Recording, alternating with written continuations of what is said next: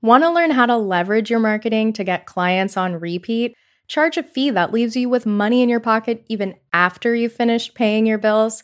And finally, stop working with the clients that you've long outgrown. Liberated Business is a transformational program that combines group and one on one work so you get the best results possible. This differs from every other program out there because it helps you make money while supporting your joy and liberation throughout your entrepreneurial journey. Liberated Business starts this June and runs through November, and enrollment is open now. Visit thebadtherapist.coach slash liberated business to get all of the details and sign up. DM me on Instagram at the bad therapist with any questions or to learn more. I cannot wait to get started with you. My supervisor gave me the slap in the face I needed by telling me that I was subsidizing my clients' therapy by working an extra job cleaning houses, and she was right. I was also subsidizing their therapy by not paying my student debt down and not going on vacations and trying to spend as little money as possible. The point is, if you are having to work multiple jobs, if there are things in your life that you want but you are foregoing, it is because you are not charging enough money for your therapy services. That is literally what's happening. And up until the time that my supervisor had said that to me, I really didn't realize that that's what was happening. Hey there, and welcome to the Bad Therapist Show, the podcast for current and aspiring private practice therapists who want to earn more money, work less, and have a way bigger impact. I'm your host, Felicia, the bad therapist, former goody goody therapist turned six figure private practice owner and therapist business coach. I'm here to help you learn everything you need to know about private practice and expanding beyond the one to one model so you can earn more money and increase your impact as a therapist without burning out or hustling.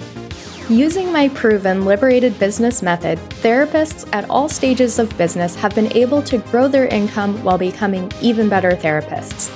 And I'm on a mission to help you do the same. It's time for you to get your time back and enjoy being a therapist again. You ready? Let's get started. Hello, and welcome to the Bad Therapist Show. I'm your host, Felicia, the bad therapist, and today we'll be talking about my villainous origin story. I'm joking, kind of, but we will be talking about how I went from being the quintessential good therapist to the strongest advocate for therapists' well being, starting with my own. So let's get into it. I want to start with what it was like and why I felt so strongly about people getting help throughout my entire life, and honestly still do, but I just go about it in a very different way than I once did. My idea of what it means to be a good therapist has dramatically changed over time, and that's also a big part of what I'm going to be talking about today. But first, I want to start with how I even got into the field in the first place. I actually decided I wanted to be a therapist, I kid you not, when I was 13 years old. I was standing outside of my junior high classroom with my best friend Rosemary, and we were talking about something that was going on between her and one of our other friends. And I remember distinctly thinking that this is something that people do for work. Like, this is someone's job, basically, to have these kinds of conversations with people. I always was so curious. I wanted to understand how people thought and felt. I was curious about human relationships and how they could go better. And I'll get into why exactly I was so curious about all of these things. But that was the moment when I really decided that I wanted to do this for work. And that's the story that I told people for a really long time when they would ask, Well, how do you decide to become a therapist? Or when did you decide to become a therapist? And the truth was that that's a really cute story. And it was, in fact, the time that I consciously decided to do this. But the reasons for why I really got into the field are much different than that. They have nothing to do with standing outside of a classroom after my lunch period talking to my best friend, Rose. It has to do with, well, my whole life. So, I, like a lot of you listening, was the person in my family who was kind of having the least hard time. It was very clear to me that people around me really needed help. And more often than not, it didn't ever seem like that help was coming. From my dad to my sibling to my mom, and like if I had the wherewithal at the time, I would have realized I was really struggling too.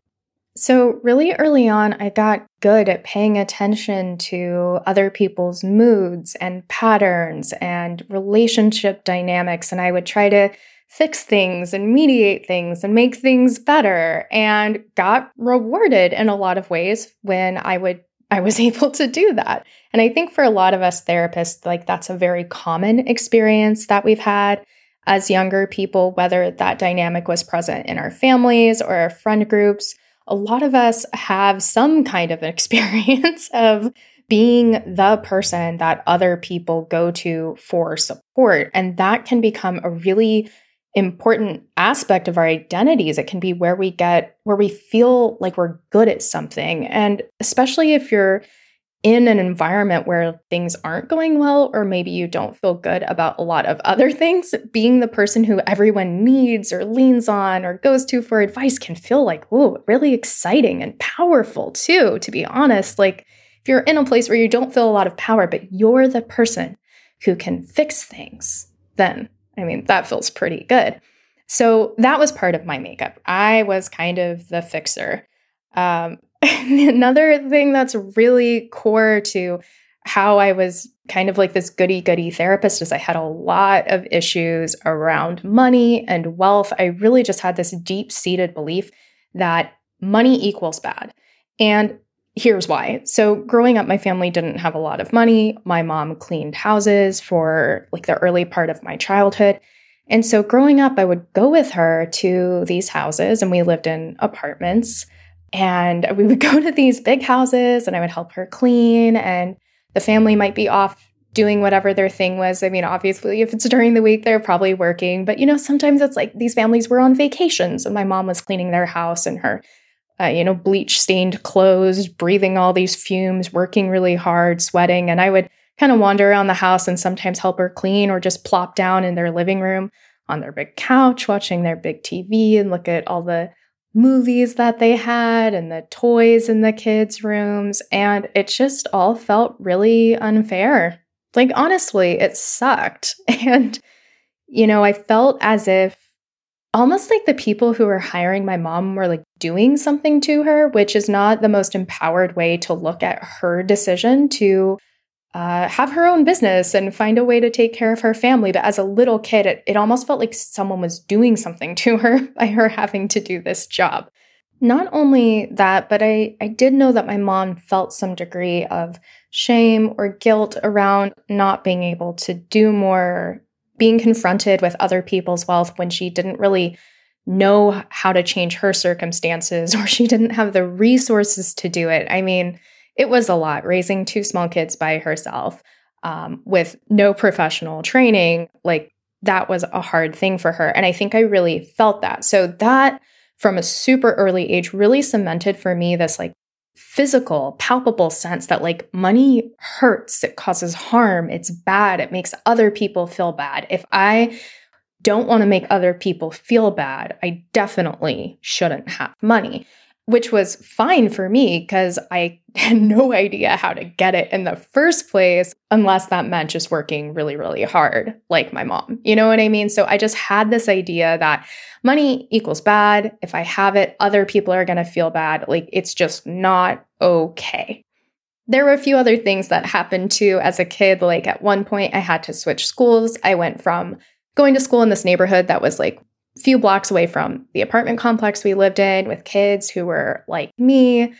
Everyone's dad was gone, like everyone's mom was just like working some job. No one had a lot of money. And then all of a sudden, I was going to school in a different part of town with kids from so- higher socioeconomic levels. And this was not my choice to switch schools. And so I was already pissed about that. And then on top of it, I was like, fuck these kids. it's like, I'm from a different part of town. They don't get it. They've got their nice houses with their two parents and their Billabong and Roxy t shirts. And I was like, this was like, I don't know, late 90s. I was li- living in a totally different part of town. Like kids at, at my previous school, like were wearing baggy pants and like brown lip liner. And then I show up at the school where like everybody looks like they live near a beach, which is weird because we were in Bakersfield. So we were nowhere near a beach. Anyway, whatever. Clearly, I still have some judgments about it.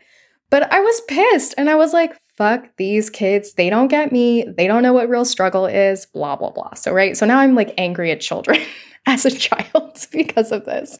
So there was just all these ways that I felt kind of like left out, and being poor sucks.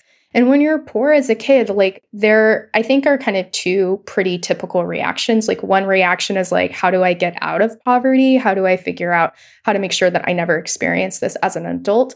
And the other extreme would be, well, I'll just never have any money and then I'll never be a part of the problem. And that was the direction that I went. I was like, okay, so people with money are bad. There's so much pain in the world. Therefore, as a good person, my job is to help everyone and get super, super good at that. So, guess what industry, what field that like totally leads into being a therapist? Obviously, right? I was the perfect good therapist. Not only did I want to help people, like with everything in my body, but I also wanted to do it for no dollars. and like the mental health complex loves people like me, absolutely loves people like me because we're great at what we do. We don't ask for much, we don't expect much. We're here just to do the job because we love it. Like, we're like the mules. It's like, give me all of the pain, give me all the sorrow, give me the worst jobs that nobody else wants. I'll take it. Like, I was so primed to do this kind of work by my early experiences. And again, you probably have your own version of that. Maybe it was even harder than what I'm describing. Maybe it was nothing like this. It doesn't matter. But oftentimes we have something in our history that compels us to get into this career because let's face it, this is kind of a weird choice. Becoming a therapist is like a bit of an odd choice, considering there's a lot of different ways out there to make money and have a job that's meaningful. And we all decided to do this. So, I mean, usually there's something pretty compelling that gets us into that. So, this all fits really well with the belief that meaningful work has to be really, really hard. It has to be a struggle. If you have a job and it's pleasurable and it's fun and there's ease and you're making more than enough money, then something must be wrong. You must be one of the bad guys, or at least that was how I thought of it. And that was how I saw my mom working too. It's like she had this job and it was where she would go to make money. And in that way, it was very helpful and it was necessary. But it was also a place where she would feel a lot of shame and where she, in some ways, didn't feel empowered. And I think this really speaks to something that a lot of us therapists feel, which is that work can only be so good. Like it can't be really, really, really good because then something's wrong. There has to almost be a way that we're paying for anything good that would be happening in our businesses because once again, we are here to help people. It is a labor of love. And if we are enjoying ourselves too much, if we have too much money, if our work is too easy, if we're too happy, if we're too joyous, if we have overflow, then we that's really not okay because we could just be spending all of that energy helping more people. And we're so and we're so aware of all the pain and suffering in the world that if we're enjoying ourselves too much we really feel like we're taking away from the other things we could be doing and so we tend to think that we have to do this as therapists, at least in this one to one model, that the way that we're going to help, that the way that we're going to be of service, that the way that we're going to have a big impact is through this one to one model. And so if we're making more money or we have time on our hands, sometimes we feel really guilty about that because we just see it as time we really should be spending doing things for other people. So it can be so hard for us therapists to get out of that cycle of thinking, that trap of thinking, and actually begin to be much more creative about how we're going to serve people and create an impact. But I just want to say that here. I'll talk about it more later. But that is such a big thing that as therapists deal with. And we need to hear over and over again that we are ultimately incredibly creative and resourceful people. And we can come up with a lot of different ways to support our community, to support the people we care so much about that don't necessarily have to mean that we're overworking, undercharging, and just sacrificing our quality of life. I do really think there are win-win solutions out there and ultimately that's what this podcast is about is helping you find those win-win solutions that allow you to earn more money and actually serve people. Okay, I'm going to get back to my story though. So, that was the setup for how and why I decided to become a therapist. I went to undergrad and got my degree in psychology. I never changed my major. I was a psych major the entire time, something that people told me would not happen. I heard over and over again, you're going to change your major a bunch of times. But no, I was sure, I was serious. I wanted to become a therapist. And so that's that's the route I took. I got a job while I was still in undergrad working at St. Joseph Center in their mentoring program and then again came back to help with Section 8 recipients, helping them with housing and connecting them with landlords. I kind of acted as a liaison between recipients and landlords to try to get more people in homes in the LA area. And then once I graduated, I moved back to my hometown. And at the age of 22, I got a job in a methadone clinic, working with over 75 patients on my caseload and sometimes seeing a dozen people in one day, especially if it was near the end of the month and we had to get our quote unquote increments in. And to be totally honest, I loved that job and the clients I got to work with. As time went on, I loved the company that I worked for less and less. I remember one day going into my manager's office and saying, Hey, I just really need a mental health day. And he completely sincerely looked at me and said, We don't get mental health days around here. And I know there's a good chance that you've probably experienced something very similar to that. This is not uncommon in agencies for therapists and mental health workers to be helping other people with their mental health, but when they need help to hear, well, tough shit. We don't really account for that here. While I was there, you know, I wasn't making much money, but that wasn't a problem for me because I was still very much of the mindset that I was really lucky to be getting paid anything. And, you know, compared to the work my mom did as I was growing up, this, well, I don't know if it was easier, especially working in that setting, but it seemed like I was moving up. I was doing a different type of work I wasn't having to do physical labor. And yeah, I wasn't really thinking about money yet. I didn't really have a plan for paying for my undergrad student debt. I basically was trying to ignore money at the time. I my part of my approach was like just trying to spend as little money as possible. I wasn't thinking long term about my financial future. I was just trying to have enough. And so money wasn't on my radar that much at this time. And this job really satisfied that need that I had to feel like I was working with people who really, really needed help. And, you know, I was being such a good person because I was doing this work. And I, not only that, but I was hardly making any money doing it. So then I moved to San Francisco and I got a job in another agency where I was working with homeless youth. And while I was working there, I also was a part of helping to unionize that organization before I left and went to grad school.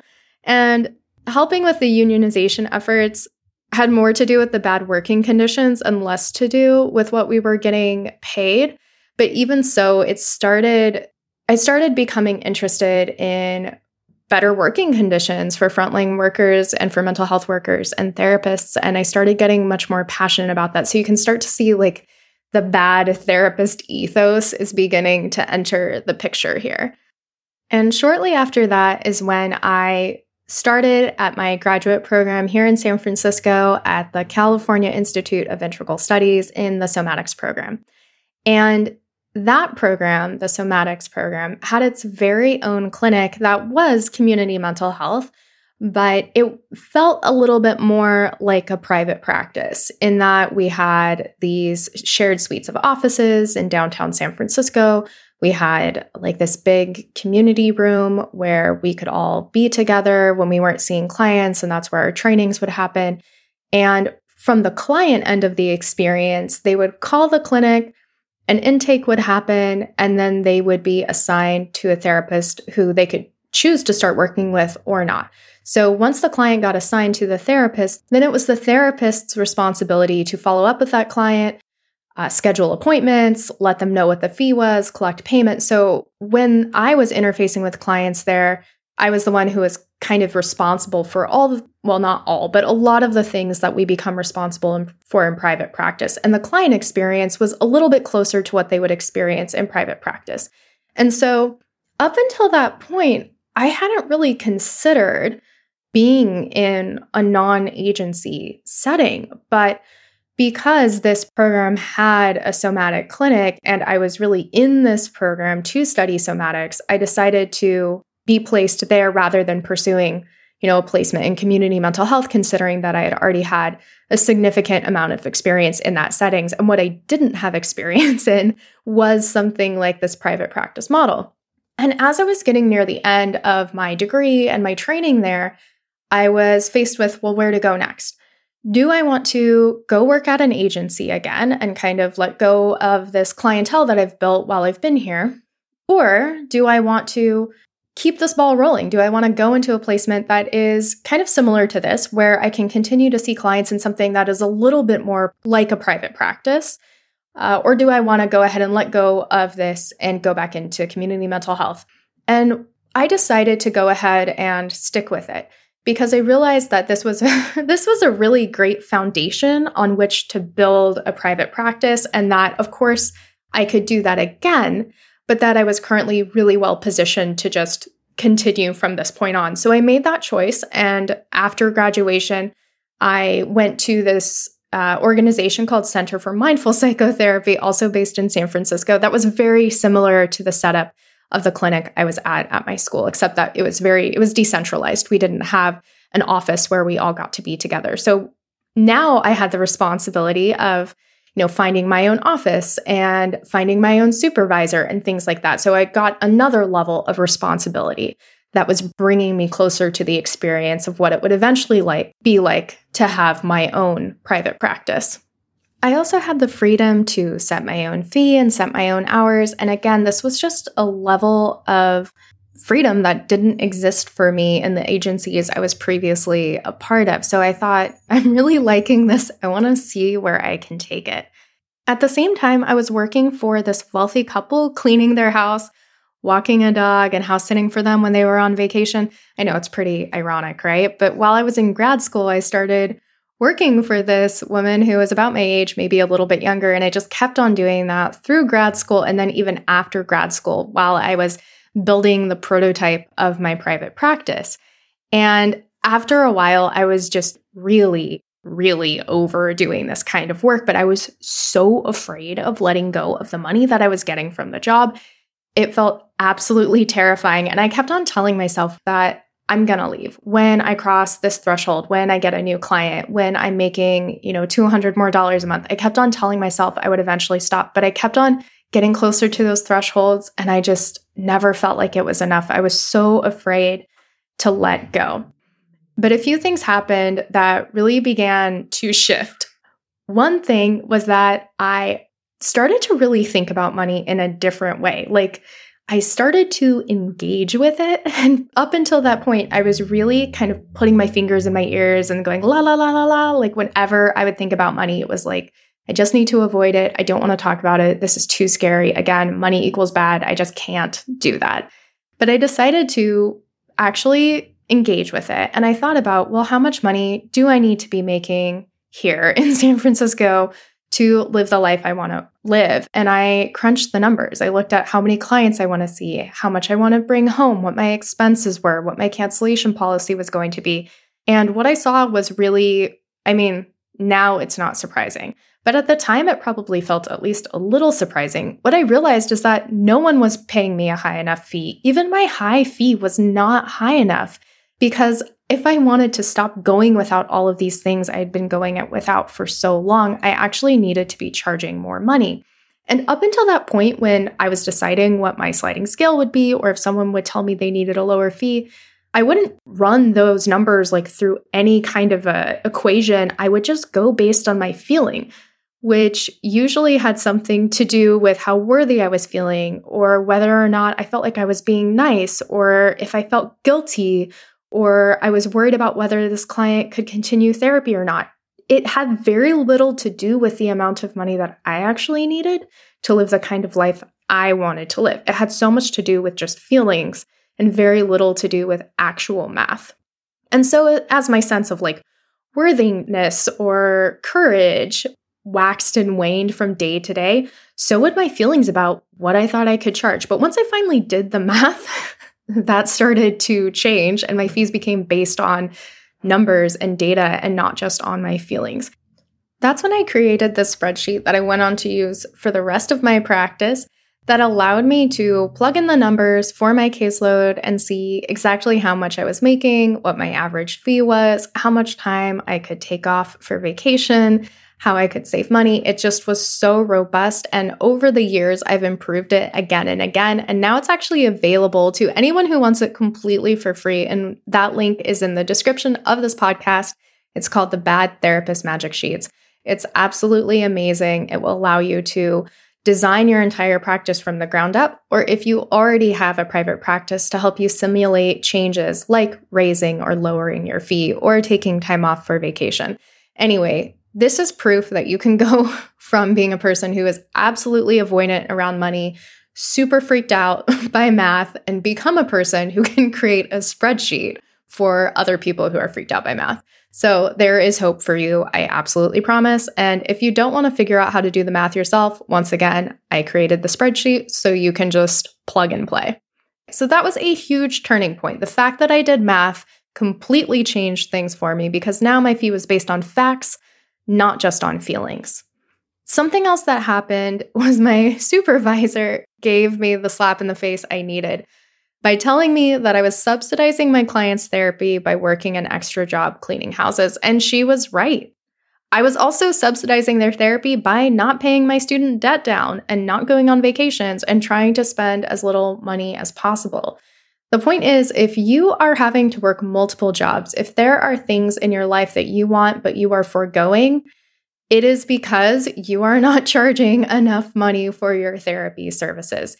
That is literally what's happening. And up until the time that my supervisor had said that to me, I really didn't realize that that's what was happening.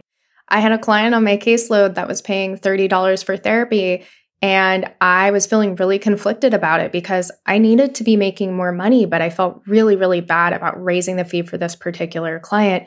And then when my supervisor said, You are subsidizing their therapy, it made me realize that the reason why this person was able to have therapy for $30 was because when I wasn't being a therapist, I was walking a dog and cleaning a house and not going on vacation and trying to keep my costs as low as possible. That cost was coming out somewhere else. It just wasn't coming out of that person's po- pocket. I was going without all of these other things because I wasn't willing to raise my fee, but that didn't last forever.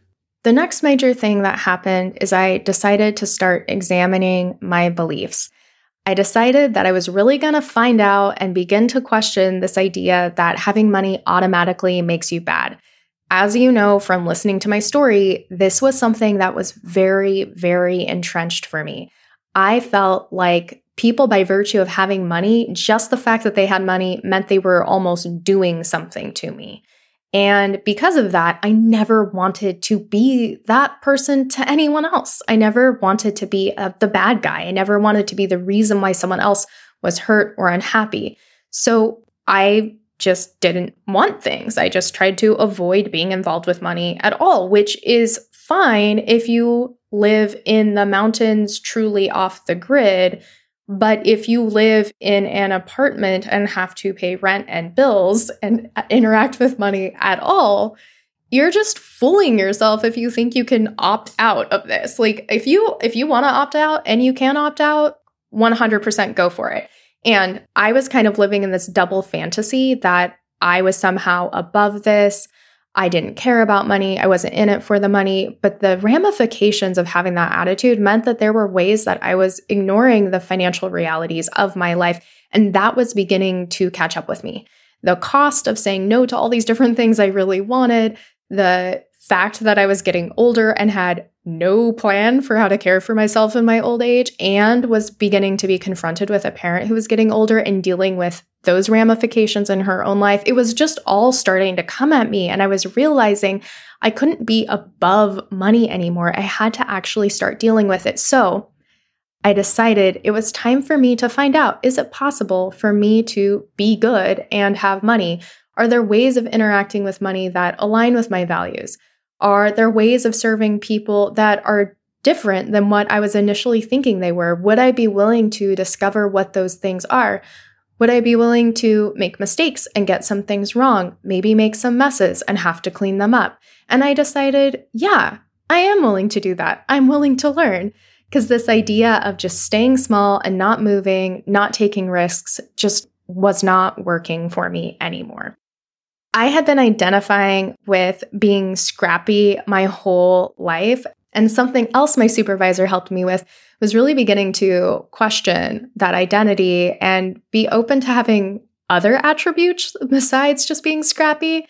Maybe rather than being scrappy, I could also be curious and a risk taker and creative. Maybe I could rely on some of my other many gifts beyond just being scrappy and tough and hard.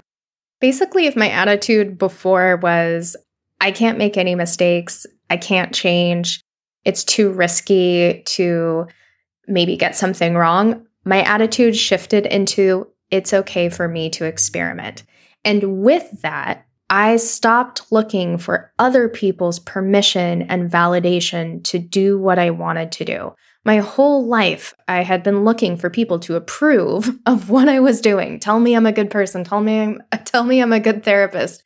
Tell me I'm a good daughter. Tell me I'm a good listener, a good friend. And finally, I decided to stop expecting other people to approve of me all the time in order to justify my actions. I started being willing to look to what I wanted and to begin to trust or maybe experiment with trusting that what I wanted was good. And I think that's something that a lot of us fear. We fear that our desires are actually dangerous. And maybe you fear that your desires are dangerous too, especially if you've gotten messaging around that, especially if you've been told to just put your head down and work because everyone else around you has it worse. And what we really need is for you to just, you know, take care of people around you and try to not want things. It becomes hard to believe that our wants could actually be gifts and that maybe the other people around us will also benefit from us having what we want. For me, this was a completely revolutionary thought, and there's a very good chance it is for you too. So, that's what we're going to be talking about in the next couple episodes. So, I hope you'll stay tuned. Thank you so much for joining me today. I hope you're feeling encouraged that no matter where you're starting and no matter where you want to go, that there is a way for you to get there. And I'm here to cheer you on and give you the tools you need every step of the way. Like I said before, if you want help designing your private practice, make sure to grab my Bad Therapist Magic Sheets tool that is linked in the description of this podcast. And come say hi and follow me on Instagram at the Bad Therapist. That's the underscore bad underscore therapist. I'll see you there. That's all today for the Bad Therapist Show. Thanks so much for hanging with me. I hope you got some gems that you can start using right away in your own business so that you can break out of good therapist conditioning and build the business that you want. If you've gotten something out of this episode, don't keep it to yourself. Share it with one of your good therapist friends who really needs to hear it. And while you're at it, please consider leaving a rating and or review so that we can change not just our individual businesses, but transform the mental health system that got us here in the first place. Thank you so much. I'll see you next week for more private practice and coaching tips. Remember, bad therapists make the best therapists.